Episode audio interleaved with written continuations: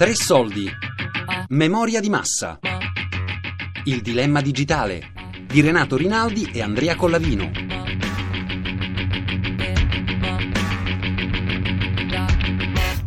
Supposto che io sia un teppistello che usa i mezzi pubblici senza pagare il biglietto. Mi hanno pizzicato. Io ricevo il verbale, la lettera e il cedolino. Vado in banca e pago. La macchinetta della banca mi dà una ricevuta che io tengo per dimostrare che ho pagato la multa. Tutti questi foglietti, e ne ho parecchi a casa perché sono un teppistello di lunga data, li metto in una scatola da scarpe. Quello è l'archivio. Dentro ci sono le multe, le bollette, le spese, la ricevuta dell'idraulico che mi ha aggiustato il rubinetto, tutte cose che io non volevo. Io non volevo che il rubinetto si chiudesse, si rompesse. Non volevo pagare 70 euro all'idraulico, non volevo pagarne 101 all'agenzia dei trasporti di Vienna. Ma mi prendono, mi mandano le carte, quello è l'archivio. L'archivio si genera senza atto voluto per esempio noi viviamo in una casa molto grande e quindi chiaramente la capacità, cioè la tendenza all'accumulo secondo me è sempre direttamente proporzionale allo spazio che hai. Quindi eh, come succede a livello fisico in casa, così eh, succede nel digitale, finché hai lo spazio tecnologico o la, la disponibilità economica, non lo so, per, per archiviare. In realtà non ho un vero eh, archivio organizzato dove sai dove trovare le cose, però diciamo tutto ciò che è scritto lo metto in un posto che so che lì ci sono tutte le cose scritte. Per cui vado per settori. Tutto sulla scrivania, come una macchia mediterranea. Questo. Molto disordinato, non catalogato. Mm, ho delle copie disordinate anche quello. Ho delle copie proprio, sono come foreste le informazioni che ho più che catalogazioni. Io vivo su due codici sempre, anzi anche forse anche su tre o quattro. Dal punto di vista cartaceo eh, ho un uh, disordine che secondo alcuni è sistematico, secondo me è soltanto un grande disordine, però insomma mi ci ritrovo. Vivo nelle costellazioni, cioè ho un senso del, della memoria intesa come costellazioni. So che ci sono delle galassie in cui si trovano delle cose e lì eh, vado ad esplorare, scopro di avere eh, messo in salvo elementi preziosi di cui avevo completamente perso cognizione, per cui ogni volta è una riscoperta nei miei archivi personali. Ecco, questo è il modo d'agire.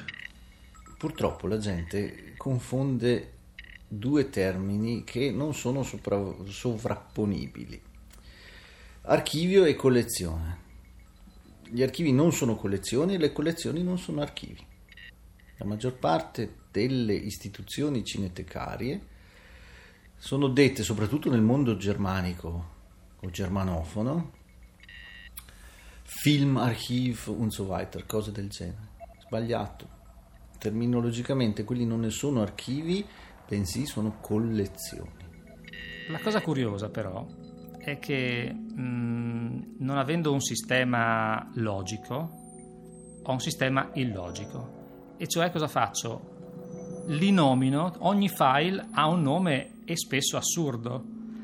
Per cui non è nemmeno facile, è un lavoro di memoria interessantissimo, perché devi riuscire a ricordarti perché quel file si chiamava Antonella, per dire, o frusta liquida, capisci? Quindi eh, i miei file è una sorta di poesia, se, se metto insieme i file viene una poesia futurista, insomma.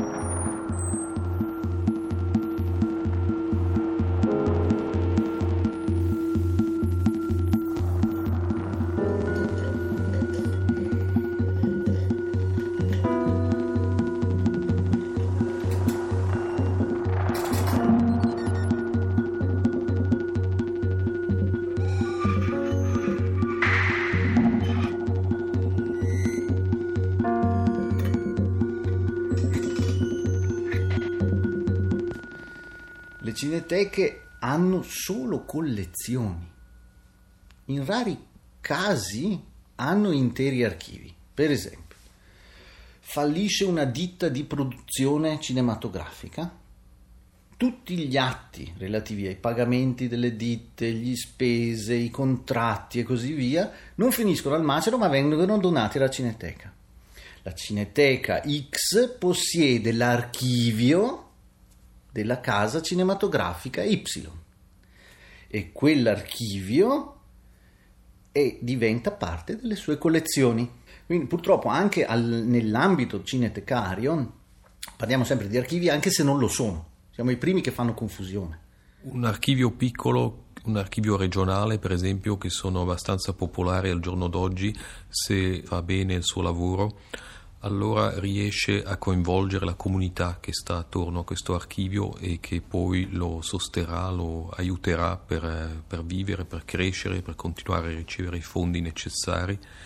E ciò può essere fatto in maniera abbastanza semplice organizzando nel caso del cinema delle proiezioni con immagini locali dove la gente viene invitata, la gente che ha girato i film oppure la gente che, che si vede nei film che testimonia, che racconta degli aneddoti e che permette all'archivio di realmente svolgere la sua funzione, che non è solo accatastare cose, ma anche farle vivere, farle parlare. Certo, rimane l'interesse della famiglia a recuperare le proprie memorie, ma contemporaneamente l'archivio, la logica d'archivio, vuole che questi materiali tornino ad essere pubblici, quindi da una dimensione puramente privata, eh, familiare, chiusa e autoreferenziale c'è una sorta di passaggio, di salto di qualità che è dato dal tentativo di condividere queste memorie rendendole parte di un, di un mosaico molto più ampio. Oggigiorno un, anche un piccolo archivio può gestire tutta la catena della conservazione, tutta la catena della produzione di nuovi supporti d'accesso, eccetera. L'accesso viene semplificato fortemente nel mondo digitale rispetto al mondo analogico, però appunto ha cambiato la funzione, hanno, sono cambiati molti ruoli. Sull'aspetto della conservazione ovviamente eh, ci sono una serie di, di problematiche che, con le quali abbiamo a che fare ogni giorno. Eh, queste immagini ovviamente vengono tradotte in, in un linguaggio, questo linguaggio eh, può essere condiviso, ma poi come facciamo ad archiviarlo ed essere sicuri che duri nel tempo? Questo è un, è un, un quesito non, non indifferente.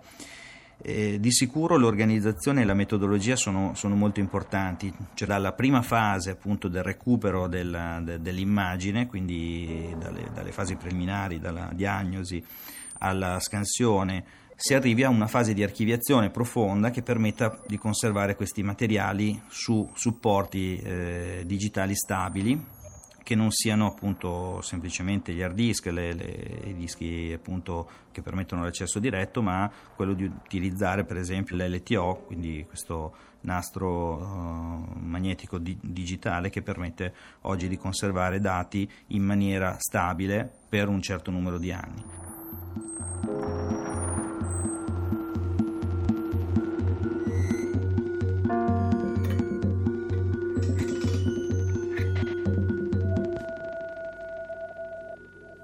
Per quanto riguarda tutta questa mole di dati di mio figlio da piccolo, no, non, non so neanche se servono, non so se lui lo vedrà. Però i filmini di mia nonna, che erano in Super 8, queste cose vecchissime che lei faceva a pezzi, eh, le ho fatte trasferire no? in CD alla maggior parte della gente comune neanche passa per l'anticamera del cervello pensare che i dati conservati sul mio hard disk prima o poi, se non faccio qualcosa, si perderanno. Cioè, c'è la, la sensazione nella gente comune che quello che c'è sul computer è per sempre, salvo poi Comincia, cominciano ad esserci insomma abbastanza numerosi casi di incidenti digitali per cui io vedo la, la, chiavetta USB che ieri funzionava, oggi non funziona più, allora scatta un campanello d'allarme e comincio a capire che forse questi supporti di memorizzazione non sono così affidabili. È chiaro che le memorie extracorporee sono importanti e nella nostra epoca di moltiplicazione dei dati sono addirittura indispensabili, perché non possiamo immaginare di avere tutto nella nostra memoria endocranica. Però queste, come dire, estroflessioni mnemoniche eh, sono soggette, al contrario della nostra memoria, sono soggette a un'evoluzione che non è sempre eh, priva di rischi, perché è come se lasciasse dietro di sé un terreno bruciato. No? Si va da qui in poi, tutto bene, ma da qui all'indietro non, non so più cosa fare. Ecco.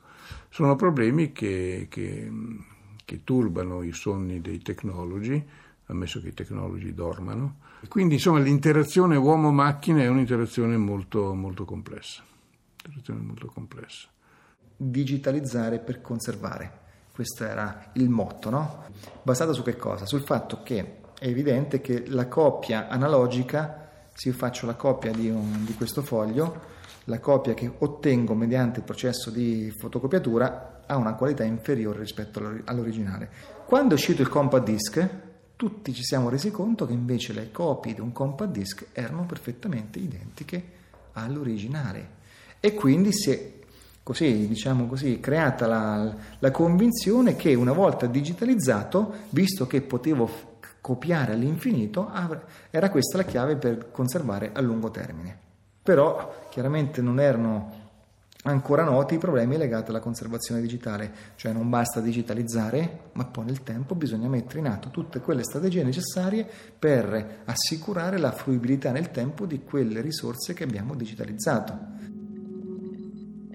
Io due anni fa ho perso metà delle foto che avevo nel computer e, e devo dire che che è stato un grande dolore. sì. No, il digitale un, porta vantaggi inenarrabili. È veloce, è pratico, fai i soldi subito, no?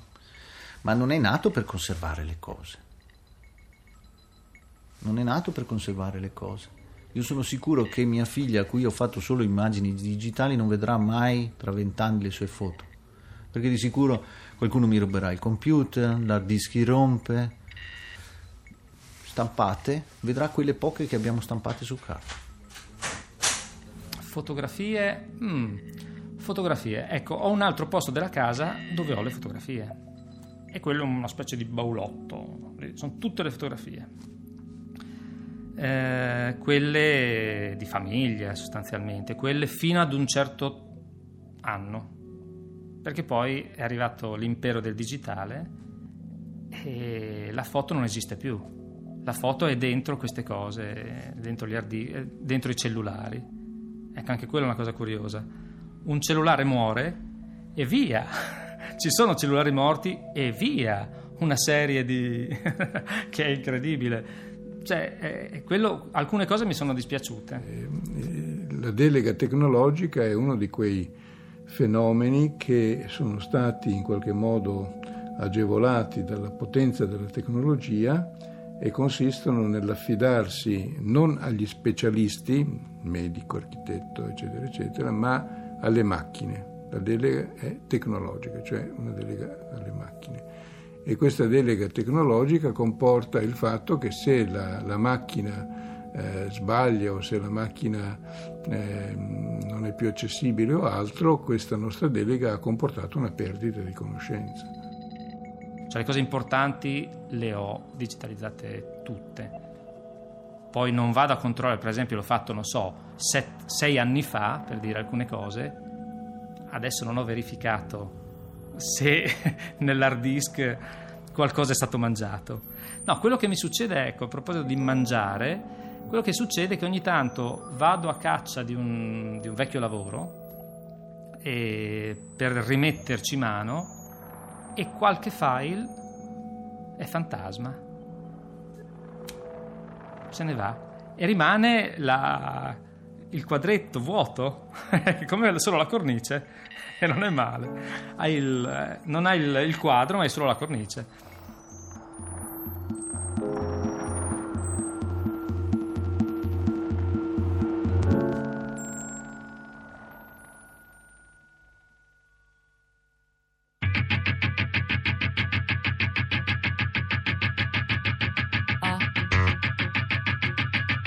Memoria di massa.